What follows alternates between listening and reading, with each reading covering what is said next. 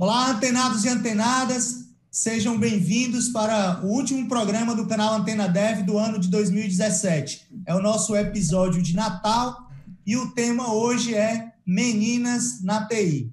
Estamos aqui com a nossa tropa de elite e ele, o nosso co-host nesse programa, Marcelo Gonçalves, o nosso DevMan, o paulista mais baiano que eu conheço. Marcelo, como é que tá? Bom dia, bom dia pessoal. Preparativos aí para as festas de fim de ano a todo vapor. Vamos lá, mais um episódio aí, dessa vez com um toque feminino todo especial. Esse que vai brilhantar o nosso último episódio do ano. Bem-vindos todos aí. Vamos lá. Estamos aqui com ele também, o nosso correspondente no Canadá, Aderson Oliveira. Aderson Oliveira é fundador do site de treinamentos DNN Hero, também tem o seu podcast em www.aderson.com e desenvolveu já mais de 200 projetos aí na área de desenvolvimento web, na América do Norte, é, Austrália, Europa. Tudo bem, Aderson? Beleza, Zé, beleza, Zé. Você não perguntou ainda da temperatura, Zé? É, eu não ia perguntar hoje, né, para te dar esse descanso, mas como é que tá o Natal aí no Canadá? Natal agora exatamente tá menos 9. Ontem, estou todo doído de tirar a neve de ontem.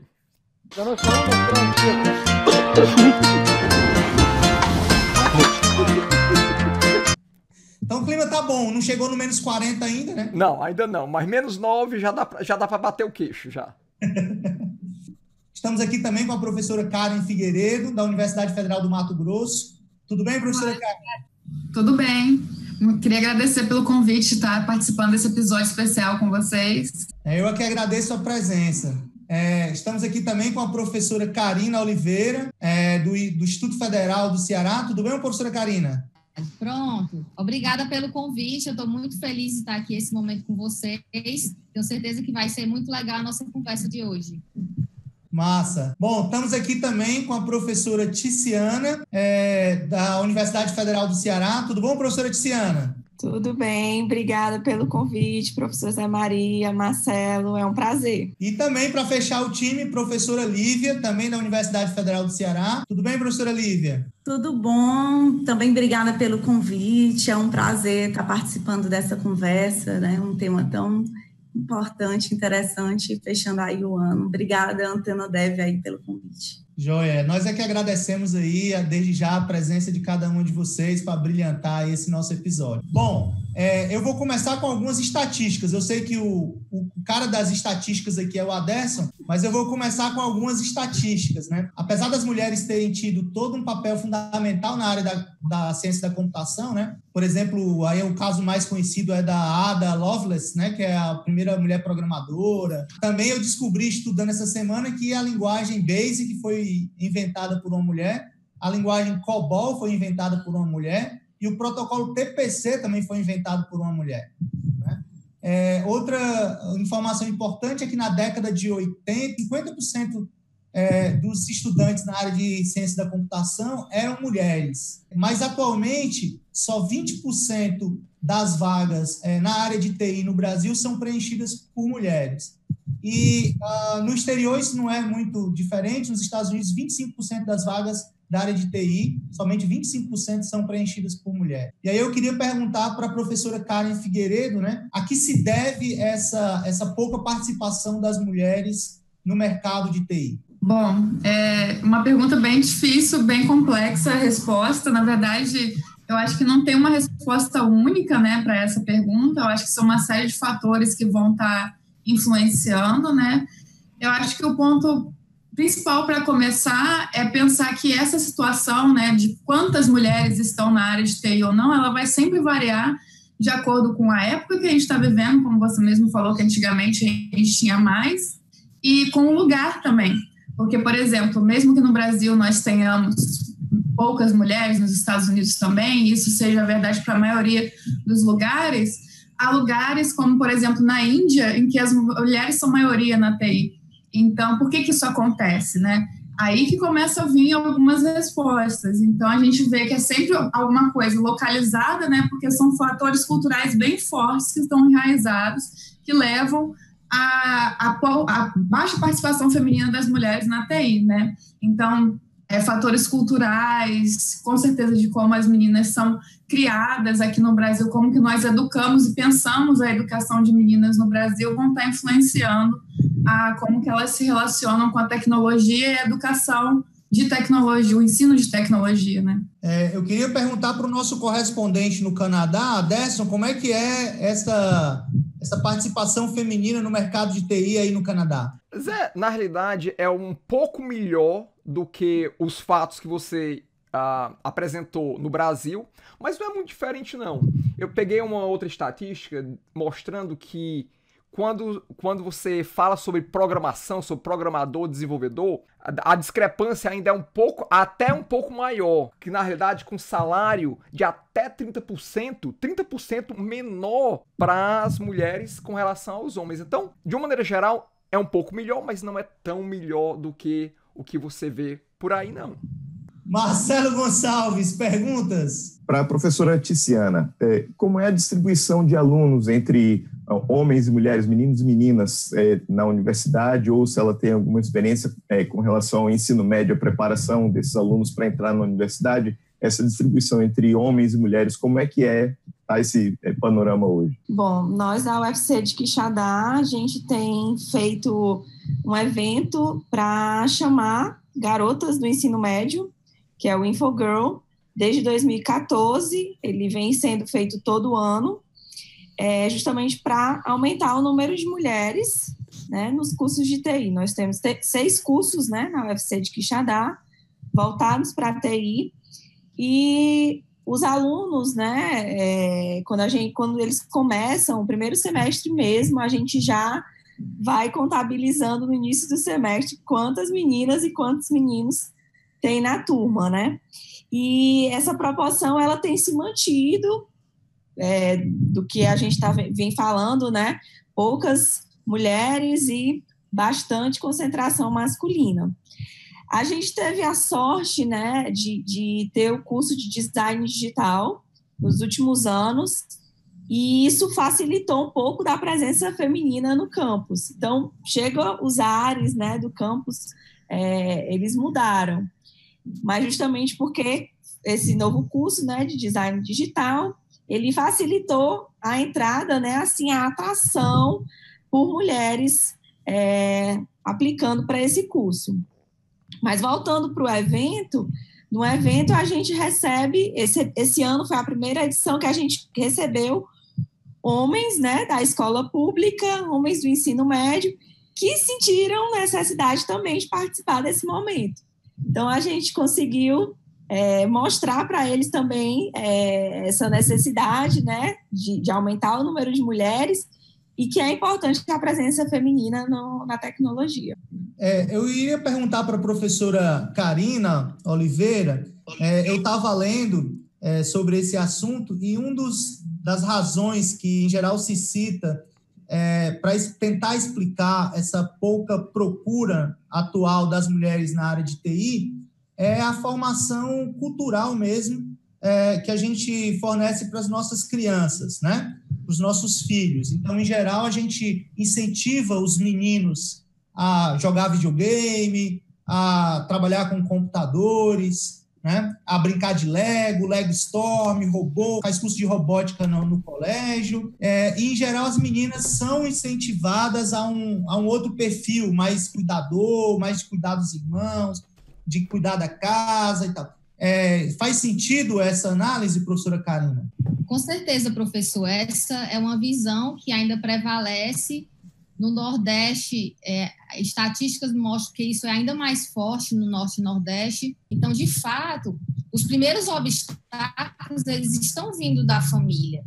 Então, até no contexto do nosso projeto, que é o projeto Divas, a gente tem procurado trabalhar, inclusive, com as famílias, com o pai, com a, daquelas meninas, daqueles meninos. Felizmente prevalece, e assim, pela minha experiência, que eu já atuei como professor em Fortaleza, e agora estou atuando no interior do estado, eu tenho essa sensação de que isso é ainda mais forte. Professora Lívia, você ganhou Lego dos do teus, teus, pais? Roubou? Nunca tive Lego, professor, mas eu gostava muito de jogar videogame, né? Eu lembro que o meu pai, na infância, ele, na verdade, ele gostava de jogar, né? Então, ele comprou um videogame, e era um videogame bem antigo, era um Atari na época, mas, assim, e aí eu lembro que eu gostava, eu tomava o controle da mão dele, né? Ele tinha que me enrolar, ele me dava o controle, dizia que eu estava jogando e eu ficava lá achando que eu estava jogando e que na verdade ele que jogava, né? Dava então, o controle assim, desligado, né? Dava, dava o controle desligado para mim. Eu de... Isso, isso. E, mas assim, aí, mas eu entendo que isso desperta um pouco, né? A curiosidade, como é que aquilo funciona, né? O que está por trás? Eu acho que o contato com, com jogos, brinquedos, né, com atividades que despertem o interesse das crianças motiva, né, para que é, elas tenham curiosidade de entender como é que tudo aquilo funciona. E realmente essa questão de gênero que está por trás dos brinquedos infantis, né? Eu acho que a menina é sempre é, incentivada a brinquedos que tenham ligação com o cuidado, né? Mas nunca com nada de tecnologia que desperte o, o raciocínio lógico, né? Então, eu acho que isso tem realmente é um fator que influencia bastante. Zé, ah, vai lá, Derson. Zé, eu vou direcionar para Karen. Karen, é... então é o caso de nós como pais e educadores é, abandonarmos as bonecas das nossas crianças, das nossas meninas. Esse é o caso? Aderson, com certeza não. É, assim, falando da minha criação um pouco, né? Eu fui criada por uma família que eu digo matriarcal, porque a minha família era minha mãe e minha avó. Então, é, eu nunca tive esse estereótipo de que mulher não pode fazer alguma coisa, porque na minha casa era sempre uma mulher que fazia tudo, né? Era ou a minha mãe ou a minha avó. Mas eu tive uma infância bem feminina, eu brinquei com bonecas é, de casinha e tudo mais, é, mas eu também tive acesso a outras questões, como, por exemplo, eu jogava bastante videogame. A leitura sempre foi uma prioridade na minha educação. É, a minha formação toda, meu estímulo dentro de casa sempre foi para estudar muito e para ser uma profissional um dia que eu pudesse melhorar economicamente a situação financeira da minha família né? Mas com relação às brincadeiras em si, eu tive tanto brincadeiras de meninas quanto de meninos, brincadeiras individuais em que eu ficava brincando sozinha, brincadeiras coletivas em que eu brincava na rua, tanto com outras meninas quanto com outros meninos. Eu acho que é uma questão de você deixar, oferecer as oportunidades para as crianças, né? E não limitar a vontade delas, né? Se a menina tem vontade de brincar de boneca, ótimo. Se ela tem vontade de jogar videogame, maravilha também, jogar bola. Mesma coisa para o menino. Por que não também os meninos brincarem de boneca? Mas também jogar o futebol, se quiser. Enfim, não tem uma fórmula mágica para isso. Eu acho que o mais importante nessa questão dos brinquedos é a gente não limitar a criança só uma possibilidade, né?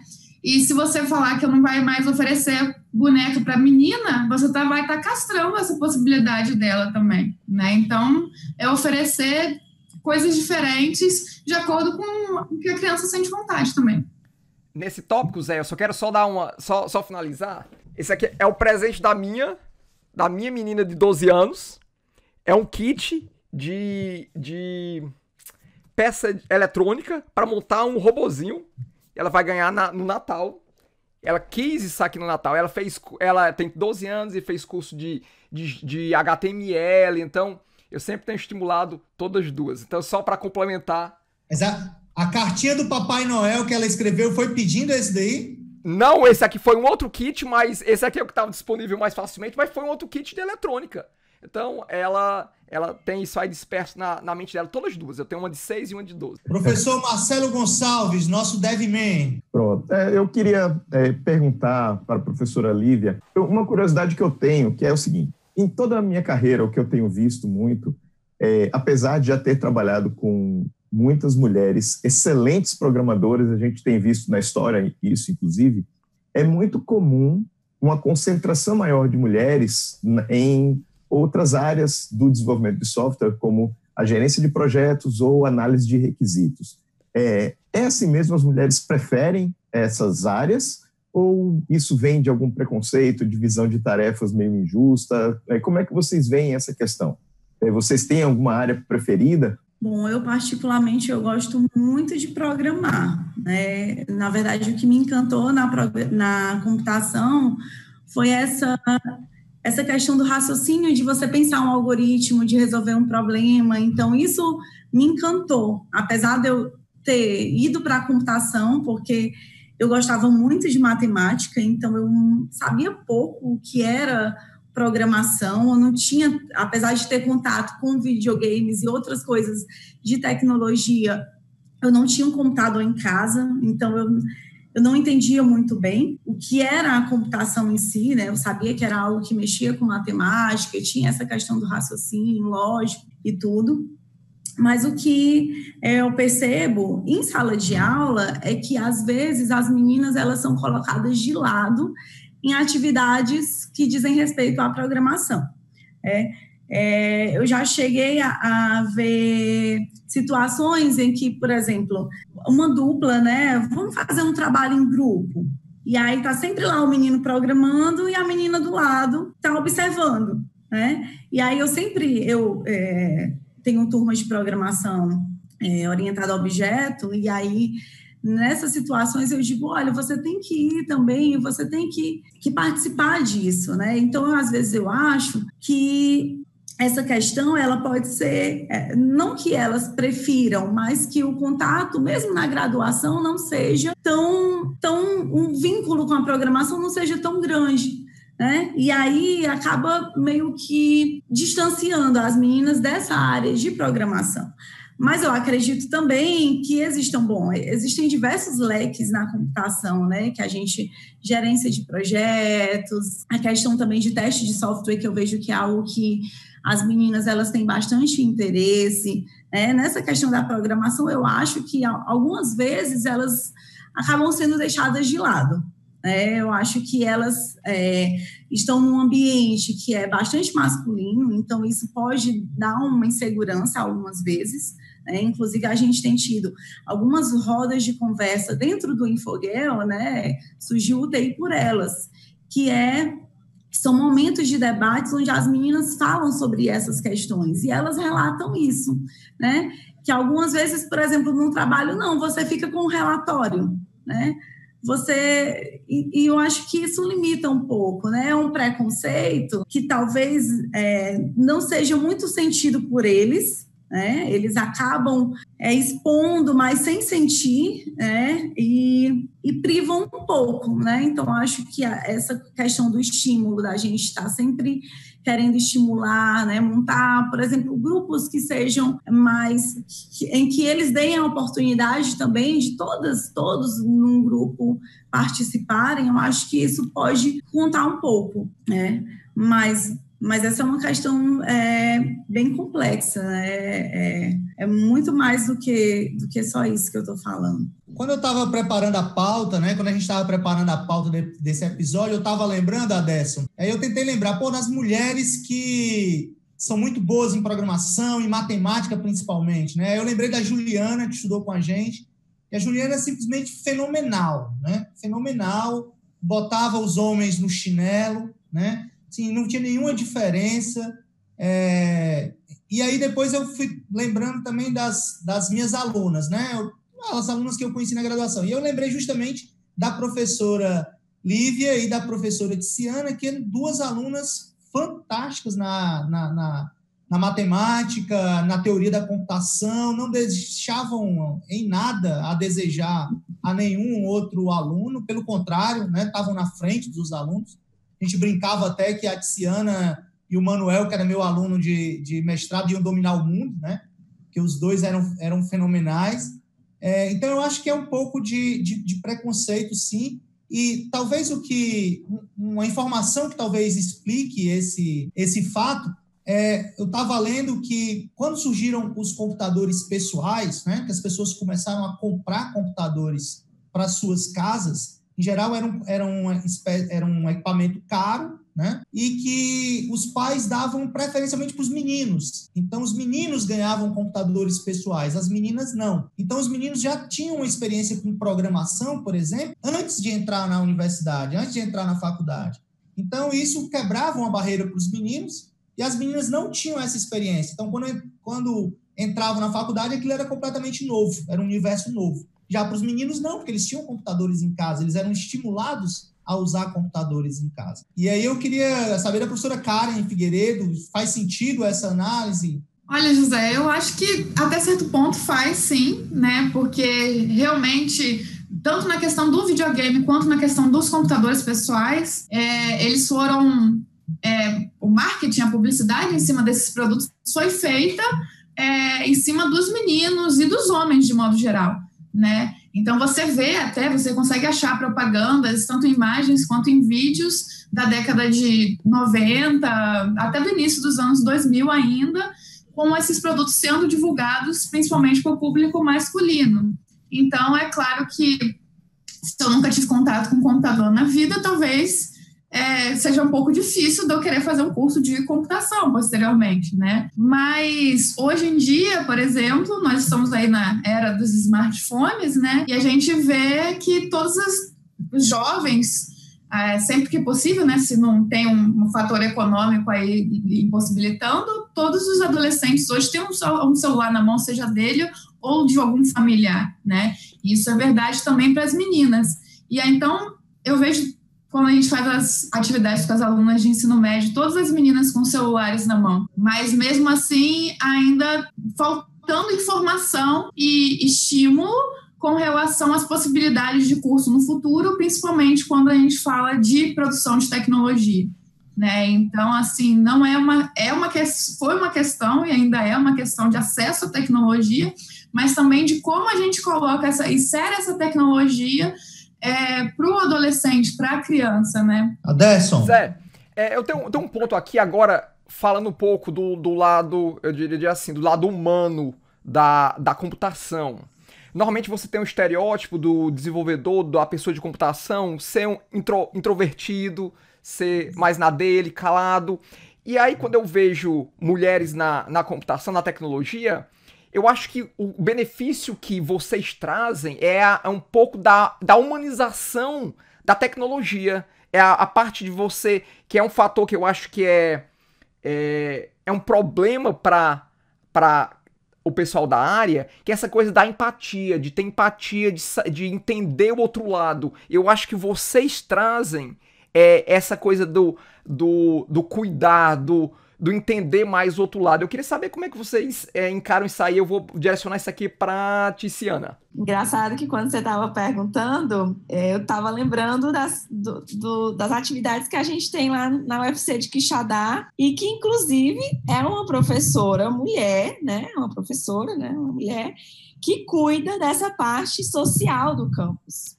Então, a gente tem uma representante feminina, né?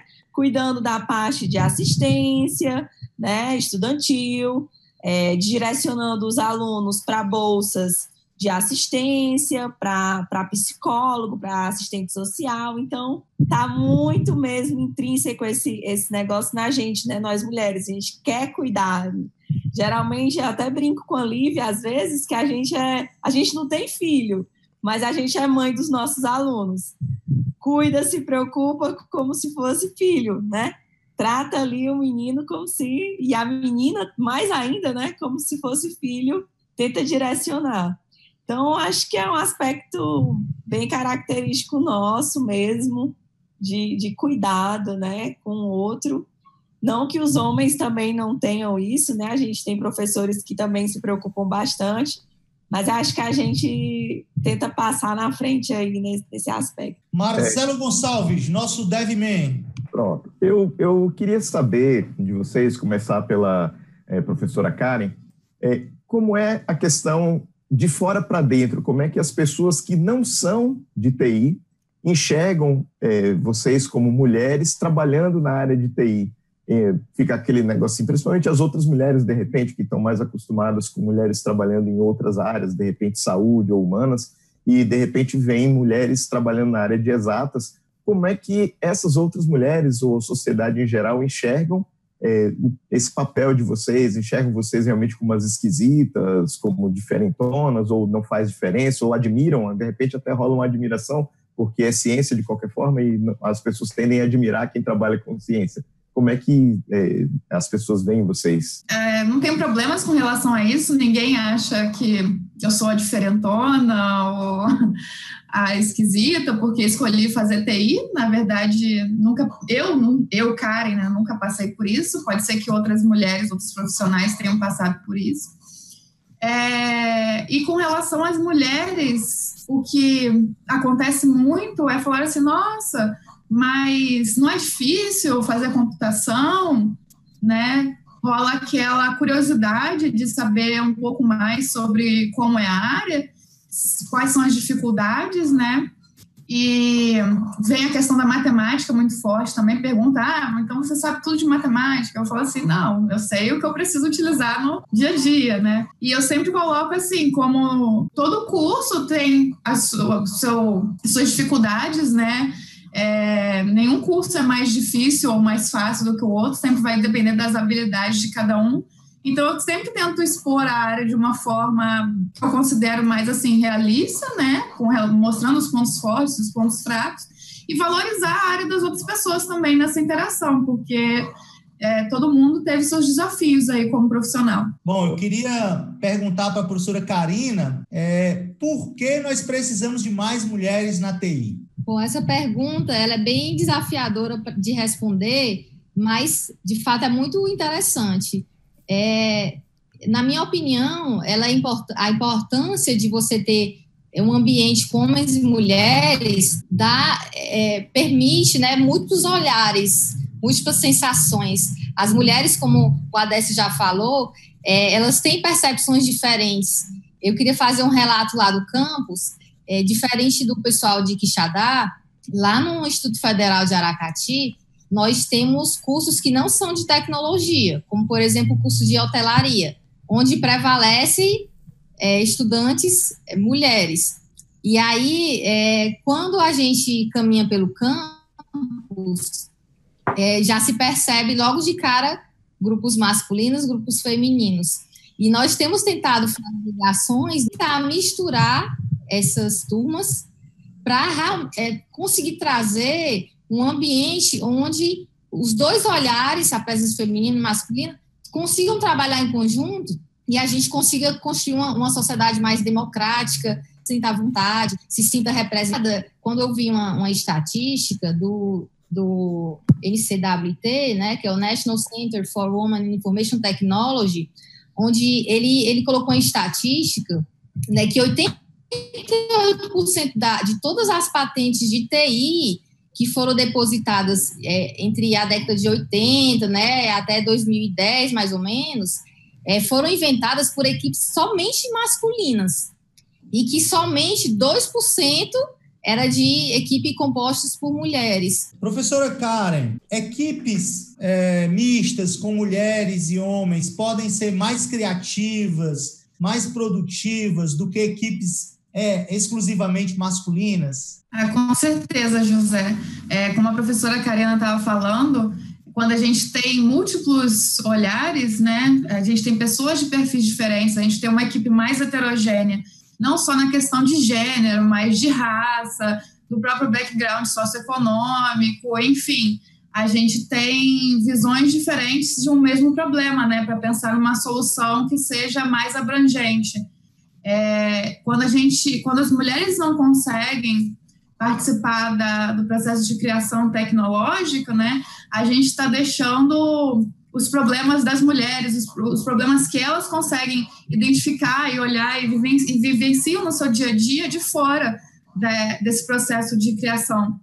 Então, quando a gente inclui mulheres, quando a gente inclui outras minorias dentro do processo de produção tecnológica, a gente está criando não só soluções que são mais completas, mas que elas são mais complexas também e atender pessoas diferentes. A gente tem que, eu acho que, desmistificar um pouco dessa questão da computação, né, de que tem um usuário padrão, né? Na verdade, todo mundo, a tecnologia ela tem que ser tá no alcance de todos, né? É uma questão de acessibilidade.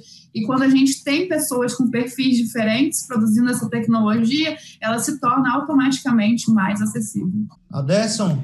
Uh, eu queria direcionar essa questão para a Lívia. Eu sei que o painel aqui tá é basicamente composto de professores, mas eu queria tocar em outro número nessa discussão. Até agora nós tocamos no número de tem menos mulheres do que homens. É menos mulheres do que homens, como ter mais mulheres. Agora vamos mudar esse número aqui. Vamos, vamos falar no salário agora. Vamos falar um pouquinho do salário, porque o salário é outro número importante desse jogo que a mulher ainda sente um salário menor. Eu, eu acredito que como professor não deve, não deve existir isso, mas vocês têm, e eu vou direcionar para a Lívia, vocês têm alguma experiência nessa área do, do salário? Por que porque essa área em particular, e no geral também, né? Você, você pode ver no, numa tendência macro, né? mas nessa área em particular, por que, é que salários são menores para mulheres? Você pode ter alguma opinião formada com relação Só a isso? Só da Lívia responder, uma estatística, Derson, você que gosta de estatística, que nos Estados Unidos as mulheres na área de TI ganham em torno de 10 mil dólares a menos por ano do que os homens na mesma função. Professora Lívia. Outra pergunta bastante complexa, né? Por quê? Quais são todas as questões envolvidas, né? A gente sabe que a mulher, culturalmente, ela tem uma rotina extra-trabalho. Isso não é novidade, né? Sai uma pesquisa, um dia me deparei no jornal da manhã, é, a apresentadora dizendo que sai uma pesquisa é, na qual eu não achei que seria nenhuma novidade, né? Relatando que as mulheres trabalhavam mais do que os homens. Né? Pense numa novidade, né? É, qual seria a novidade, né? A mulher tem uma jornada, em geral, por conta da nossa cultura aqui no Brasil, dupla de trabalho, né? Ela trabalha em casa e ela trabalha fora de casa. É. Então, eu acho que essa questão de filhos, né? É, o cuidado com a casa, tudo isso vem, vem é, sendo levado em consideração, mesmo que implicitamente, que não sei, eu não sei se é, é algo que é decidido ser assim por conta disso, mas eu acho que isso é, inconscientemente é levado em consideração, né? Algumas pessoas já relataram em entrevista de emprego, né, para uma mulher ser perguntada se ela pretende ter filho ou se ela pretende casar, porque é algo que é, leva-se em conta que pode, é, é, de certa forma, é, causar algum impacto né, no, no, rendimento. Além, aí, essa pergunta também me, me veio a lembrança de um trabalho, né, inclusive foi orientado pela Tiziana, de um aluno que fez um levantamento dos profissionais do Stack Overflow, né? Então ele pegou questões, né, de um survey que eles aplicaram para os profissionais do Stack Overflow. E uma coisa muito interessante que ele encontrou é que todas as mulheres que responderam ao questionário, numa esfera global, não é só no Brasil, né? Na verdade, mulheres de todos os países, elas ganhavam menos do que a média salarial. Então, não tinha um pontinho lá no gráfico de uma mulher sequer que tivesse acima da média salarial. É, responder por que, que isso é, no mundo todo acontece é algo muito difícil, né? Eu, eu, eu, eu, consigo imaginar alguma dessas, algumas dessas questões culturais que eu consigo enxergar no Brasil, mas eu não sei até que ponto essa, essas questões, essas mesmas questões culturais são levadas para outros países que eu imagino que muitos né, não tenham essa mesma é, esse peso tão grande do trabalho da mulher em casa também, né, do cuidado da mulher em casa dessa jornada dupla. Professora Karen é. quer comentar. Eu queria fazer uma complementação, se for possível, para a questão que o Aderso colocou, porque ele trouxe os dados do mercado de trabalho, né? E mencionou que talvez na academia a gente não tenha essa diferença salarial. É, realmente, a priori, né, nós professoras e professores, nós temos o mesmo tipo de remuneração, né, o mesmo valor de remuneração. Mas se você for pensar questões a fundo na academia, nós temos algumas diferenças, sim, de carreira. Por exemplo, pensando em projetos que a gente pode pegar além da nossa remuneração básica, né? Por essas questões que a professora Lívia colocou, da mulher ainda ficar com a maior parte da responsabilidade do cuidado da casa e da família, a gente tem uma dificuldade, às vezes, das professoras assumirem mais projetos extras, então essa responsabilidade acaba ficando para cima dos professores. Uma outra, então, isso diminui, vai ter uma diferença na remuneração das professoras e dos professores. Uma outra questão interessante também da academia é não na questão da remuneração, mas na questão do, do avanço acadêmico nosso, né? Nós temos pesquisas no Brasil que mostram que as mulheres pesquisadoras elas não estão ocupando cargos lá de alta produtividade, né? Elas começam no nível de equidade, no nível mais básico da pesquisa, mas para você virar um pesquisador lá, um, né, nós temos aí menos de 10% das mulheres como pesquisadoras. Então, e, e, é gradualmente, conforme você vai subindo na escala, você vai encontrando cada vez menos mulheres. Isso não é só na área de tecnologia. Então, a gente começa a analisar, né, por que, que essas mulheres não estão conseguindo avançar na carreira. E eu estive num evento no final do ano, quer dizer, desculpa, no início do ano, e desculpa, gente, foi no meio do ano, foi no Fazendo Gênero, é porque é tanto evento que a gente fica meio perdido é, que foi um evento internacional bem grande que a gente teve no país.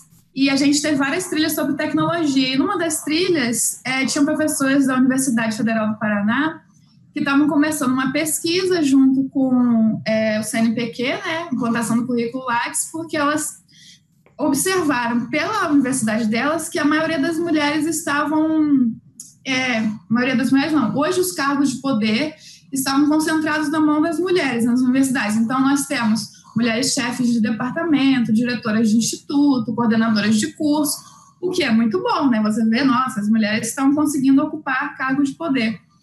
Mas é, quando elas observam essa questão mais a fundo, elas veem que, na verdade, as mulheres estão sendo direcionadas para esses cargos, muitas vezes, porque quando você assume um cargo, por exemplo, de coordenação, você não tem tempo de avançar na pesquisa, né? Você tem que dedicar esse tempo a questões administrativas. Então, a sua carreira como pesquisador, ela vai ficando estacionada no período que você está no cargo de gestão.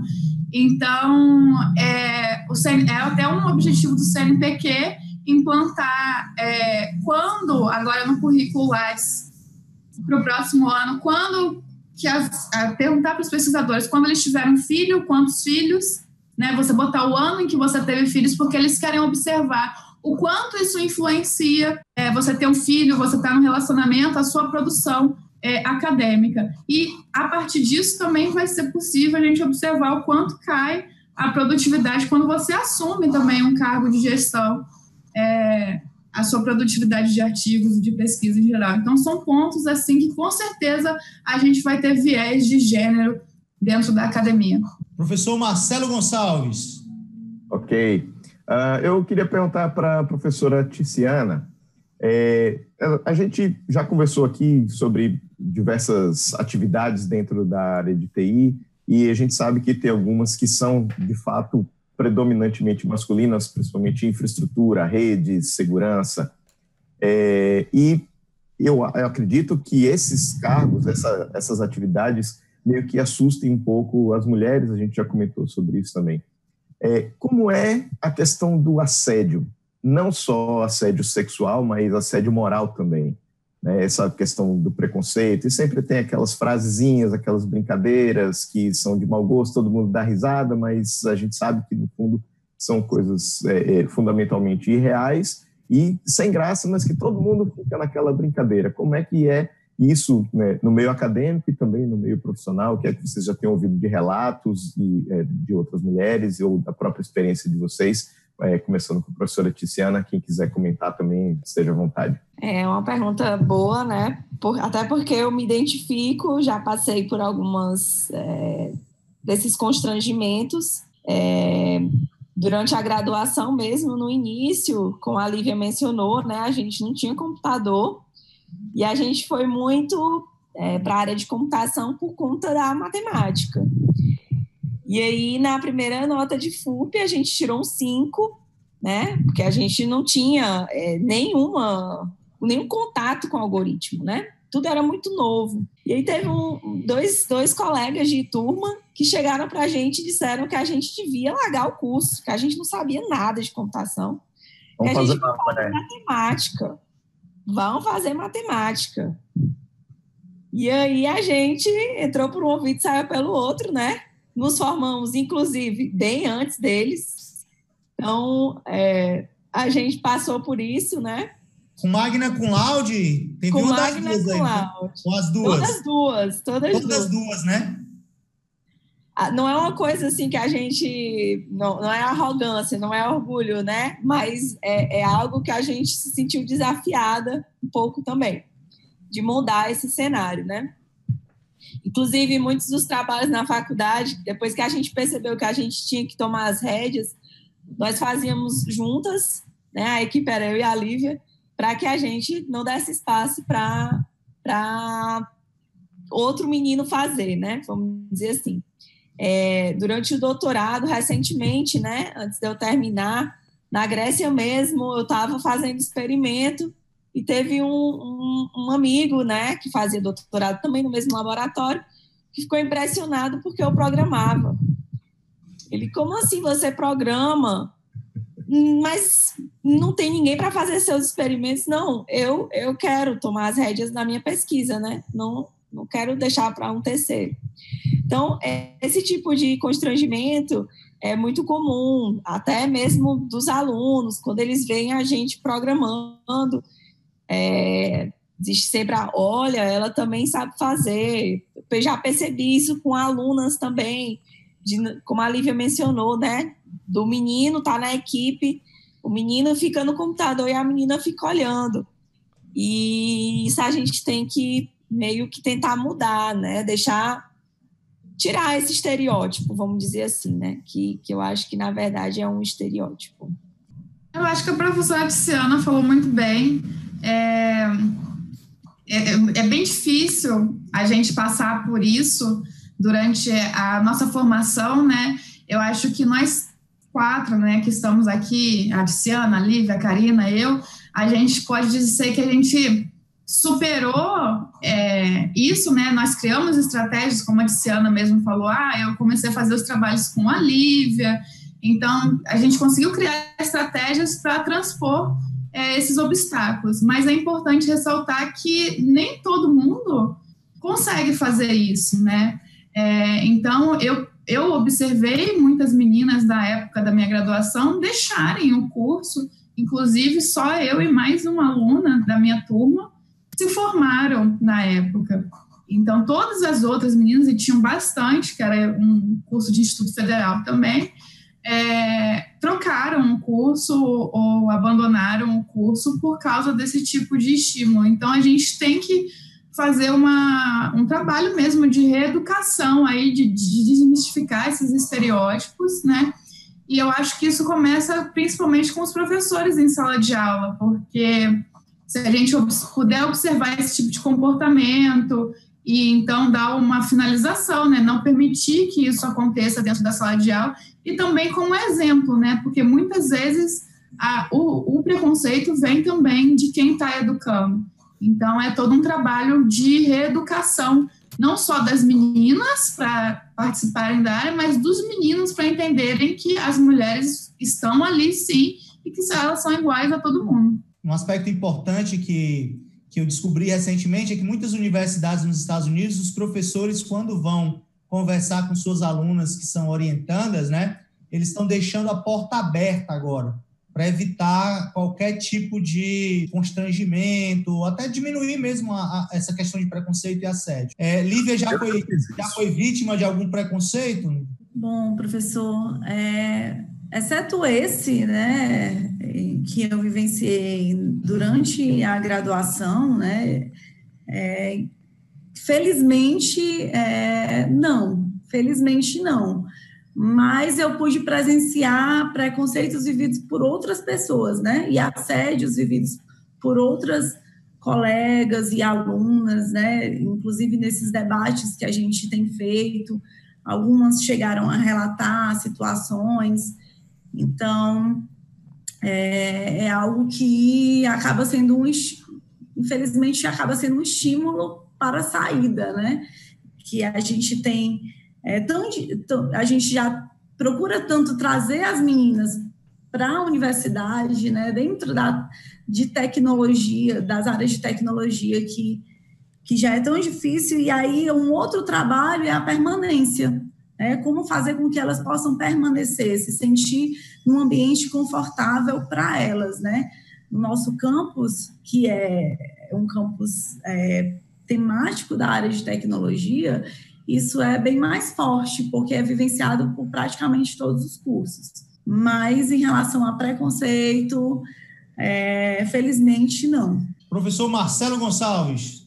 Uh, a gente eh, falou de algumas dificuldades realmente que vocês, mulheres, passam, mas é, qual é, em geral, o sentimento de vocês com a área de tecnologia da informação? Vocês gostam de trabalhar com isso hoje em dia, depois de já terem passado por algumas dificuldades, talvez, mas é, como é em geral, é, professora Tiziana, professora Karen, professora Lívia, como é para vocês é, e o que vocês sentem das suas alunas, como é o ambiente da TI? Vocês gostam do ambiente em geral? Vocês escolheriam fazer TI novamente? Boa. Ah, com certeza. É, quando você estava perguntando, a primeira palavra que veio na minha cabeça foi amor. É Bom. muito amor mesmo. É, eu não me vejo assim em outro lugar. Eu, eu às vezes brinco que eu quero fazer música, que eu quero aprender a cozinhar, fazer alguma coisa na área, mas a minha formação, se eu fosse escolher tudo de novo, seria computação, sem dúvida fazer música digital, sistema é. é percussão, percussão. Ah, tá bom. Assim. Mas é, a, a, primeira palavra que veio foi amor, e é, é, muito amor pelo que eu faço, é muito amor por tudo. Acho que é por isso que a gente dá certo mesmo. Professora Lídia? Bom, eu posso dizer que a computação foi um presente para mim, porque eu passei por um outro curso, né, que foi da área assim mais humanística e que eu é, não me, me adaptei, foi algo assim até traumático, né? Você deixar a universidade, você entra com toda aquela expectativa, é, então você e aí na computação eu me encontrei, né? Nossa, isso é muito legal. É algo que eu posso fazer para o resto da vida. Então, é como a Tice disse, é amor, né? A gente, é não só pela computação, né? Mas pelo ensino também, que é algo que, que me encanta demais, assim, eu poder é, trabalhar com educação dentro de uma área, né? Que não é tão desenvolvida né, no nosso estado. Então, assim, a gente é, é, muito gratificante, é algo assim, eu só tenho a agradecer. Eu acho que foi tudo um presente mesmo na minha vida, assim, sem, sem questionar, faria tudo. Na verdade, eu faria melhor, né? Se eu pudesse fazer de novo, eu não, não tentava, não teria tentado mais nada, né? Teria feito só isso e pronto. É, eu acho que como, como a Lívia falou, é, eu no passado não foi uma escolha consciente computação. Hoje seria uma escolha consciente. Eu não só escolheria de novo, mas é, escolheria pelo prazer que eu sinto em trabalhar com, com a área de computação, com a criação de tecnologia e também a questão do ensino, né? Eu, eu é muito gratificante você poder trabalhar com ensino de tecnologia, saber que você está ajudando outras pessoas a criarem soluções que podem mudar e vão estar presentes no futuro e podem transformar, transformar esse futuro para melhor. Então, não tem nada melhor do que isso. Aderson, eu é... tenho uma estatística que você não tem. Ok. Tá? Manda ver. É, quando nós lançamos o, o, o canal Antena Def, somente 8% dos assinantes eram de meninas, tá? Depois de muita propaganda e muito incentivo às mulheres e, enfim, uma série de promoções, chegamos a 15% de mulheres no canal Antena Dev. É bom. Espero que depois desse vídeo a gente chegue a 50%, né? Mas essa, essa estatística você não tinha. De jeito nenhum. Mas eu quero fazer uma pergunta. Queria fazer uma pergunta para as três. Começando pela, pela Karen. É, Karen, o que é que você diria para uma menina de 12 anos que tem interesse por matemática, por ciência, por robótica? O que é que você diria para ela para para estimulá-la nessa área e que tipos de cuidados você também alertaria para essa, essa, essa menina? No meu caso, a minha filha. Boa. Nossa, Décio, que pergunta difícil. E sempre começa comigo? Como é difícil ainda. É, bom, menina de 12 anos que gosta muito de ciência. É, não pare nunca de experimentar. Deixe a sua curiosidade guiar você e estude muito. Porque se ela for no futuro fazer, trabalhar com alguma coisa relacionada a isso, né, se esse gosto permanecer, é, ela com certeza vai ser uma profissional feliz, né? E se não, se não permanecer no futuro, ela pelo menos vai ser uma, uma criança, uma adolescente que vai ter muitas histórias divertidas para contar, porque a ciência é isso, a ciência ela abre portas assim da nossa imaginação, é, da nossa criatividade, né, no mundo real para viver experiências que a gente não imaginava antes, né? Então é deixar a curiosidade guiar ela. Com relação aos cuidados, é, a gente, isso é até um questionamento que a gente faz, muitas vezes quando a gente está fazendo atividades dos projetos, né, seja do Meninas Digitais ou outros projetos com meninas, do que é realmente necessário a gente estar tá conversando com cada faixa etária, né, é, se realmente, por exemplo, vir com todo, às vezes a gente tem um discurso muito pesado de que ah, nós temos poucas mulheres e tem muito preconceito na área, se isso realmente é o mais adequado para se falar com as meninas que ainda não estão na área, né? E talvez 12 anos ainda seja muito cedo, não sei. Para mim, essa é a minha opinião pessoal de falar os problemas, é mais deixar ela descobrir, porque ela, ela tem que ver quais são as experiências que ela vai ter. Talvez ela não passe por essas experiências, talvez ela justamente tenha um caminho é, melhor é, se ela não souber dessas coisas, dessas situações, né? E ela não vê isso como um fator limitador, porque às vezes a gente ah, então eu já não vou nem tentar, porque para que, que eu vou procurar alguma coisa que vai ser difícil, não é mesmo? Mas não sei, isso é uma opinião pessoal. Talvez eu deixaria essa conversa dos problemas para um pouquinho mais tarde, ali nos 16 anos, 15 anos. Joia. Lívia, você quer comentar? Bom, eu concordo com a Karen. É, o que eu acho que deve ser feito é realmente o estímulo, né? Tudo que pode despertar curiosidade, tudo que pode, tudo que, que essa menina de 12 anos é, pode ter contato de interessante em termos de ciência, de tecnologia, de leitura, de saber, que pode ser prazeroso para ela, né? Eu acho que 12 anos é muito cedo para você definir, né, o que, que você quer no futuro, né? Mas é, conhecer coisas diferentes é muito saudável, né? Aprender coisas diferentes é saudável. Então, tudo que ela pode aprender é, e extrair dessa curiosidade e, e dessa vontade que ela tem, mesmo que ela não seja no futuro alguém que queira ir para a área de tecnologia ou ciência, vai ser algo que, que é um conhecimento para a vida, né? Então, o conhecimento nunca é perdido, nunca é, é algo que, que vai, vai ficar para trás.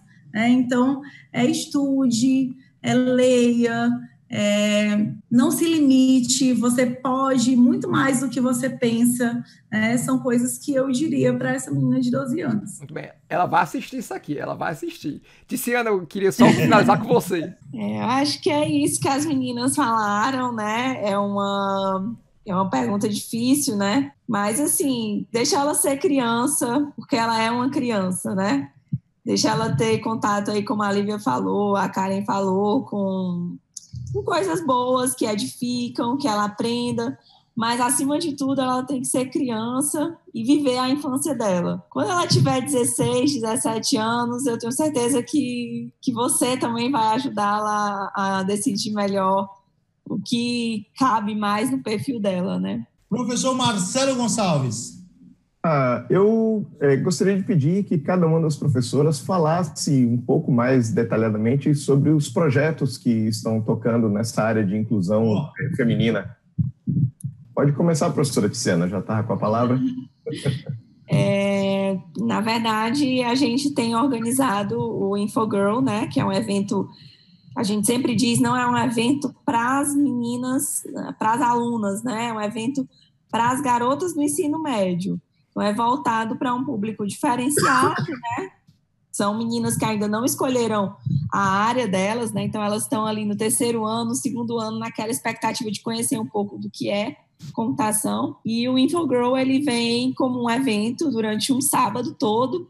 A gente tem oficinas de programação, a gente tem oficinas de lógica, de algoritmos, é, onde a gente tenta passar um pouco do nosso conhecimento para elas.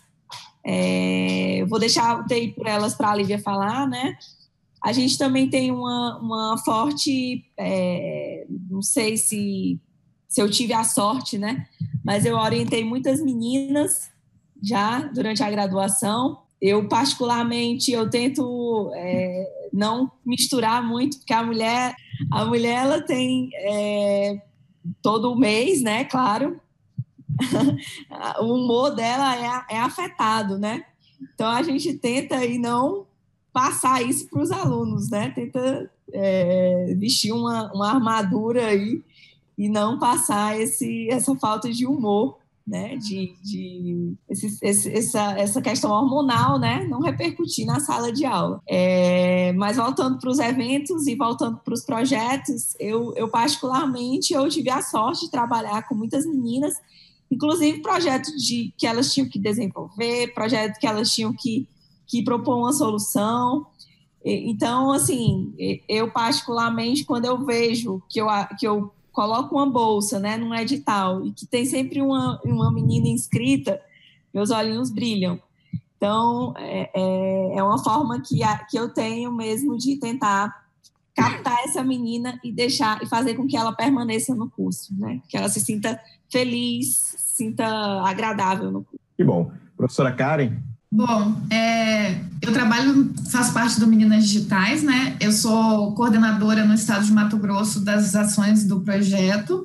Na verdade, o Meninas Digitais ele é um programa da Sociedade Brasileira de Computação, né, direcionado às alunas do ensino médio e dos últimos anos do ensino fundamental para que a gente desenvolva atividades com elas, para elas conhecerem mais sobre tecnologias, conhecerem mais sobre os cursos, conhecerem mais sobre as carreiras, para que isso passe a fazer parte do repertório de opções delas, né? E o programa Meninas Digitais faz isso através dos projetos. Então, até aqui a gente está com o Infogirl e com o Divas, né? Ambos projetos são cadastrados como, como parceiros do programa Meninas Digitais assim como Minas Digitais Mato Grosso, porque é através dos projetos que a gente consegue é, alcançar o público nos diversos, nas diversas regiões do Brasil, porque o Brasil é um país muito grande.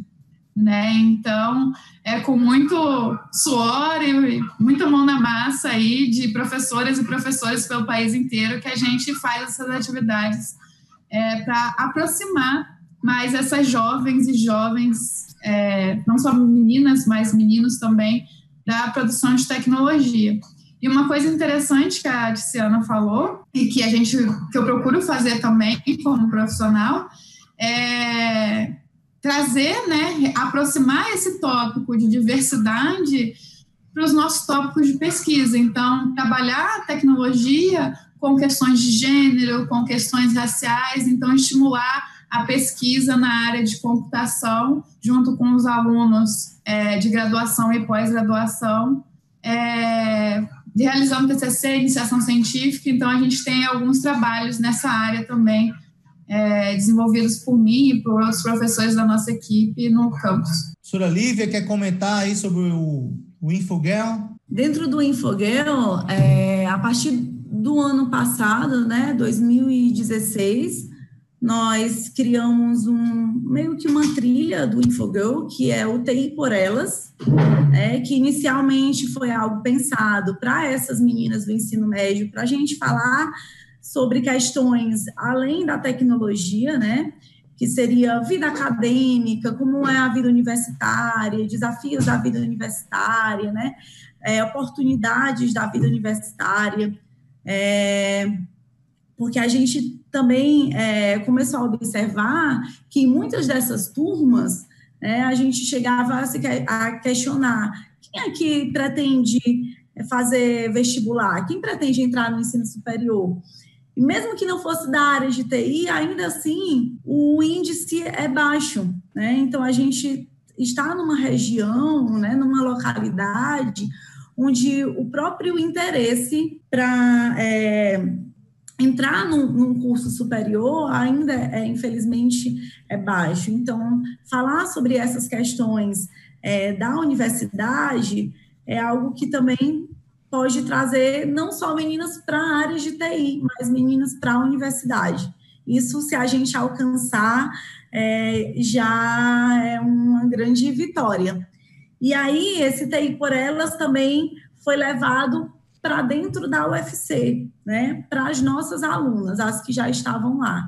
Então, a gente teve algumas oportunidades no decorrer desse ano, em que nós nos reunimos com as alunas para debater questões, dificuldades, entender o que é, é do que elas precisam, né, o que elas vivenciam, é, como elas estão, como uma forma também de dar continuidade é, de, de dar um suporte mais próximo para essas alunas, né? E tem funcionado, as conversas são bem, bem interessantes, é, é, é algo que a gente tem feito como uma extensão do Infogol. É, uma curiosidade que eu tenho, e aí eu vou perguntar para vocês também, é, para a professora Karen, mas depois, se a professora Tiziana e Lívia quiserem complementar, é, a maioria dessas ações, desses projetos ligados ao, ao, a esse projeto maior, né, esse programa maior que é o Meninas Digitais, são voltadas, são voltadas para as alunas do ensino médio, né?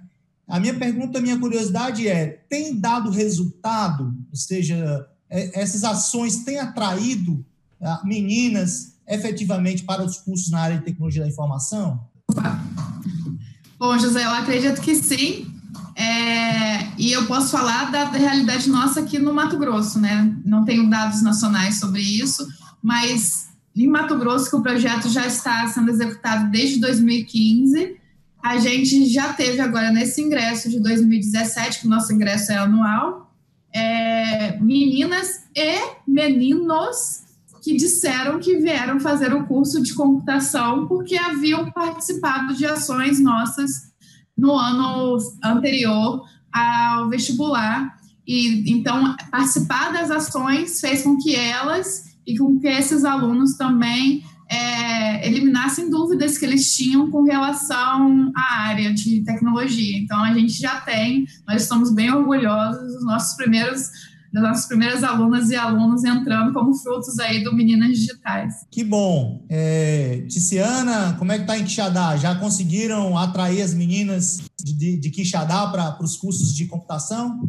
Eu não tenho números, não tenho as estatísticas do Aderson, mas mas a gente comentou esse ano, inclusive o nosso evento foi em novembro, e a gente colocou uma semana depois do Enem para já deixar eles com aquela possibilidade em vista, né? Elas e eles, né? Porque os meninos também quiseram participar dessa vez. A gente não tem números, mas a, a gente sabe que uma ou outra aluna ali, né, do comecinho do semestre foi participou de algum infogirl nosso e está lá por conta do nosso evento. Então, isso é bastante gratificante. Ok. Marcelo, Desson... Eu tenho, eu tenho, eu tenho um ponto, um ponto rápido. É, eu não sei, como eu não conheço nenhum de vocês três, eu não sei se tem casadas, se tem filhos, se não tem. Se vocês não tiverem filhos, ou se já tiveram, por favor, falar da experiência, mas se não tiveram ainda, vocês têm receio da maternidade, do impacto da maternidade vai ter na carreira de vocês? É, eu queria escutar um pouco, um pouco de cada um de vocês. Lívia.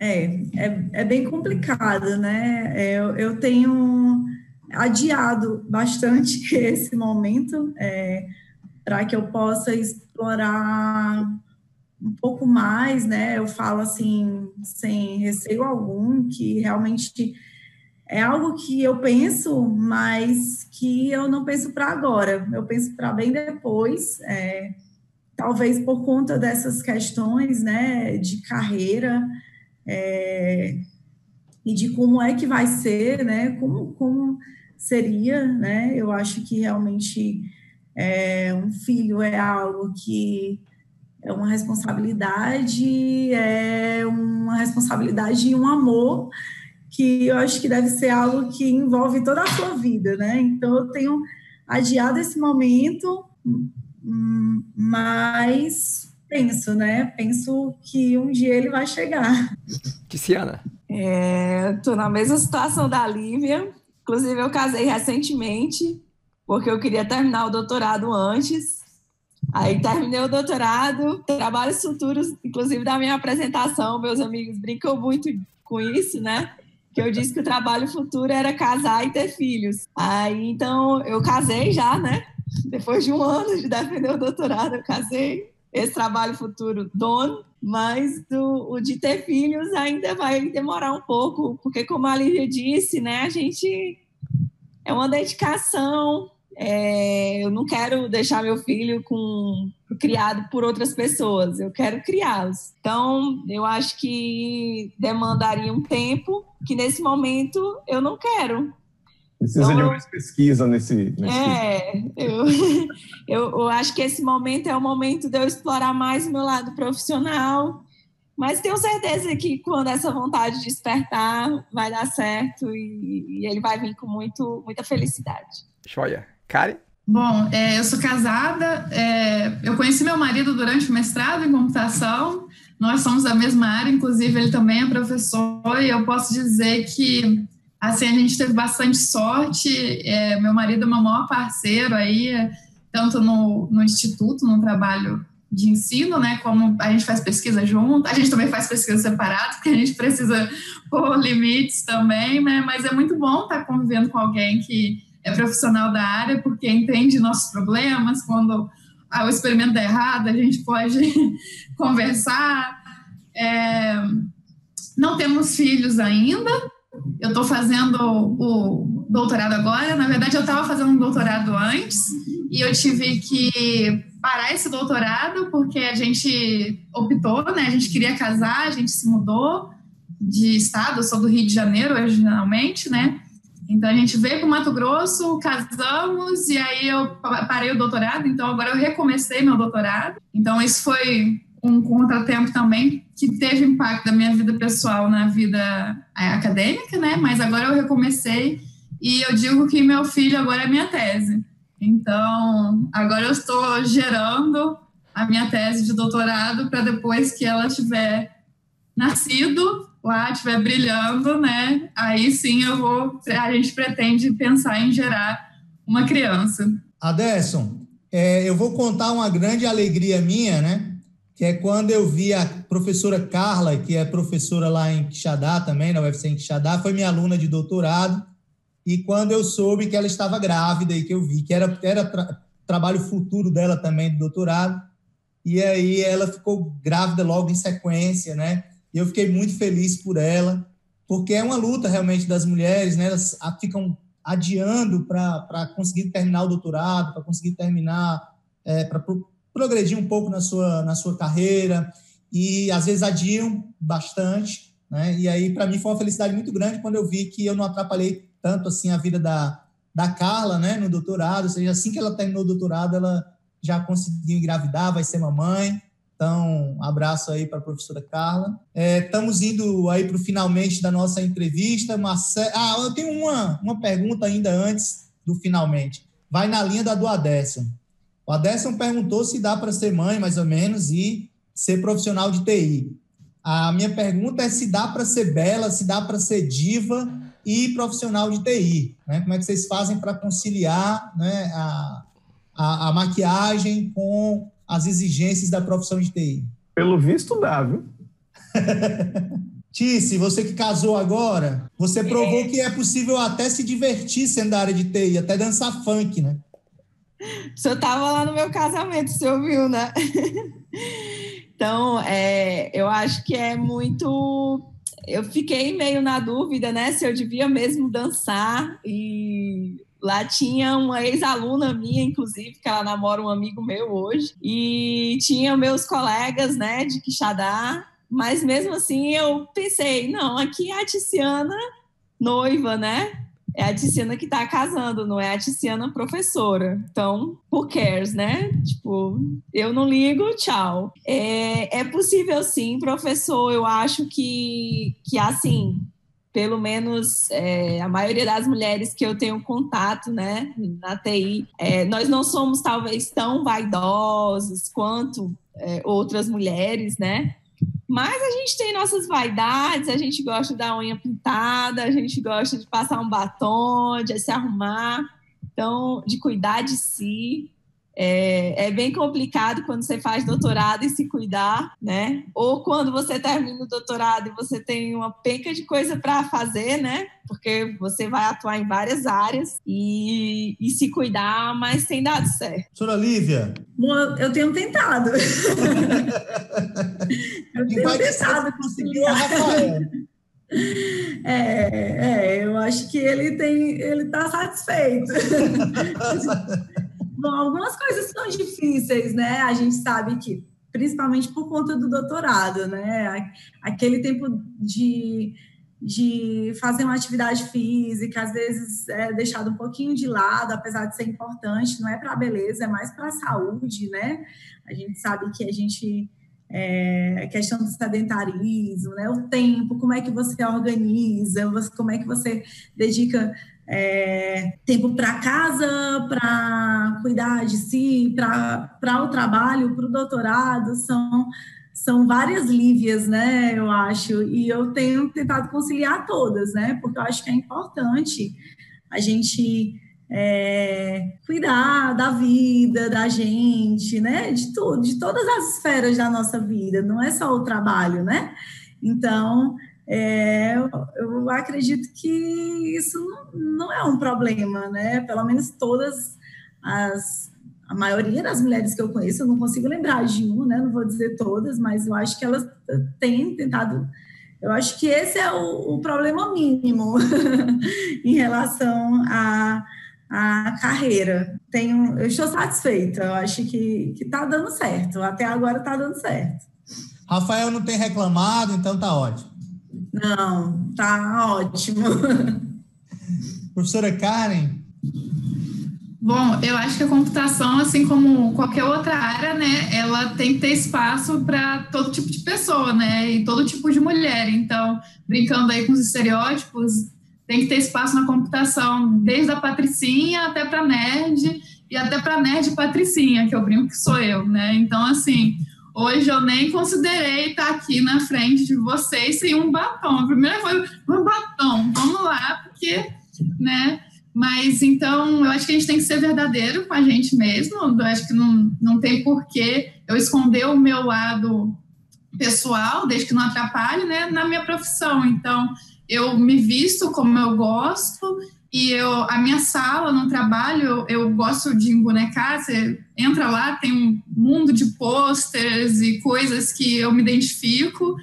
Então, assim, é, eu tento manter os universos unidos, né, para mostrar que a Karen está aqui, a Karen é professora, a Karen é pesquisadora, a Karen gosta de ver série da Netflix e a Karen gosta de usar saia, passar batom e tá tudo certo. E tem espaço para quem gosta de outras coisas. Eu tenho colegas minhas que são é, atletas, né? E, e, praticam esportes radicais e de repente não tem tanto essa questão da maquiagem e tudo mais, e são todas mulheres da, da computação, é, profissionais super dedicadas e, e, e excelentes assim na área.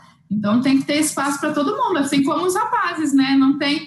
A gente tem que tirar, acabar com esse estereótipo de que computação é só para aquele nerdzinho, aquele cara, né, tímido, de óculos, atrás do computador, que não fala com ninguém, né? É, a gente sabe que dentro do nosso departamento, dentro das empresas de TI, não é só esse perfil que existe. Na verdade, tem que ter espaço para todo mundo. Pentear o cabelo aqui. É, Aderson. Me arrumando aqui. Zé, eu não sei se você está chegando na conclusão aqui da nossa conversa, mas eu queria deixar registrado um agradecimento, homenagem às nossas professoras, a professoras que marcaram nossa época, Boa. a professora Luci Vidal, a professora Valneide Cabral e a professora Boa. Vânia. Só quero lembrar Professora Ana Tereza. Mar... Ana Tereza, exatamente, quero lembrar que marcaram o, as nossas carreiras profissionais, nossa educação. É, o Tadesson tocou num ponto importante, né? Lá no nosso departamento, departamento de computação aqui da UFC, nós somos 30 professores, dos quais cinco são mulheres. Então, apenas cinco mulheres no universo de 30. Então, é, é ainda uma quantidade muito pequena, né? E que eu espero que esse programa ajude né, a mudar. É uma realidade que eu espero que esse programa ajude a mudar. E que o trabalho de todas vocês, né? que é super bacana, ajude a mudar. A gente já está indo aí para o encerramento do programa. Eu é. queria é. agradecer a presença de todos vocês, agradecer ao Marcelo Gonçalves, professor Marcelo Gonçalves, nosso co-host aqui no canal Antena Dev, que eu tirei das férias, ele estava de férias até ontem lá em Curitiba, né, Marcelo? Curitiba, interior de Santa Catarina, conhecendo o Velho Oeste catarinense. E foi muito legal, muito bonito lá o lugar, foi interessante. E eu queria agradecer também às professoras que vieram a brilhantar aqui nosso episódio aqui do Antena Dev. Muito obrigado, fiquei muito feliz em conhecer as iniciativas de vocês, dos projetos, e espero que eles rendam cada vez mais frutos, que tragam mais mulheres para a TI. Espero que o programa também ajude a divulgar cada vez mais a tecnologia da informação como uma excelente área de trabalho e de convivência, tanto para mulheres como para homens e que a gente possa cada vez mais fazer, é, tornar um ambiente saudável para todos, para ser um lugar de, de, trabalho, de criatividade, de diversão e para todo mundo. É isso aí, obrigado a todos, valeu, até ano que vem, vamos lá. Lembrando que Antena Dev enviou brindes para o Infogel desse ano, Sim. Né? Então podem contar com a Antena Dev também nos próximos anos. A gente vai mandar brinde lá para as meninas, tá? Para sortear com as meninas. Queria agradecer ao nosso correspondente no Canadá, a Décio Oliveira, que eu tirei aí no Natal, dia 23 de dezembro, para estar tá participando aqui com a gente. Muito obrigado, Décio. É isso mesmo. Não, é, o prazer foi meu, como sempre, com um painel, um painel ótimo como esse aqui. É sempre um prazer estar aqui. Eu quero só desejar a todos um Feliz Natal, um próspero ano novo e muitas felicidades. E é, é isso aqui da, da Terra Gelada. Bom, esse é o, é o momento do jabá, então eu queria agradecer né, e passar a palavra à professora Karen. Bom, eu que agradeço a oportunidade de estar aqui conversando com vocês, José, Marcelo, Aderso, o convite foi muito especial. Queria agradecer a Tiziane e a Lívia também, para a gente estar podendo fazer esse debate que é tão importante para nós mulheres da área, né, e para toda a comunidade de computação, de modo geral.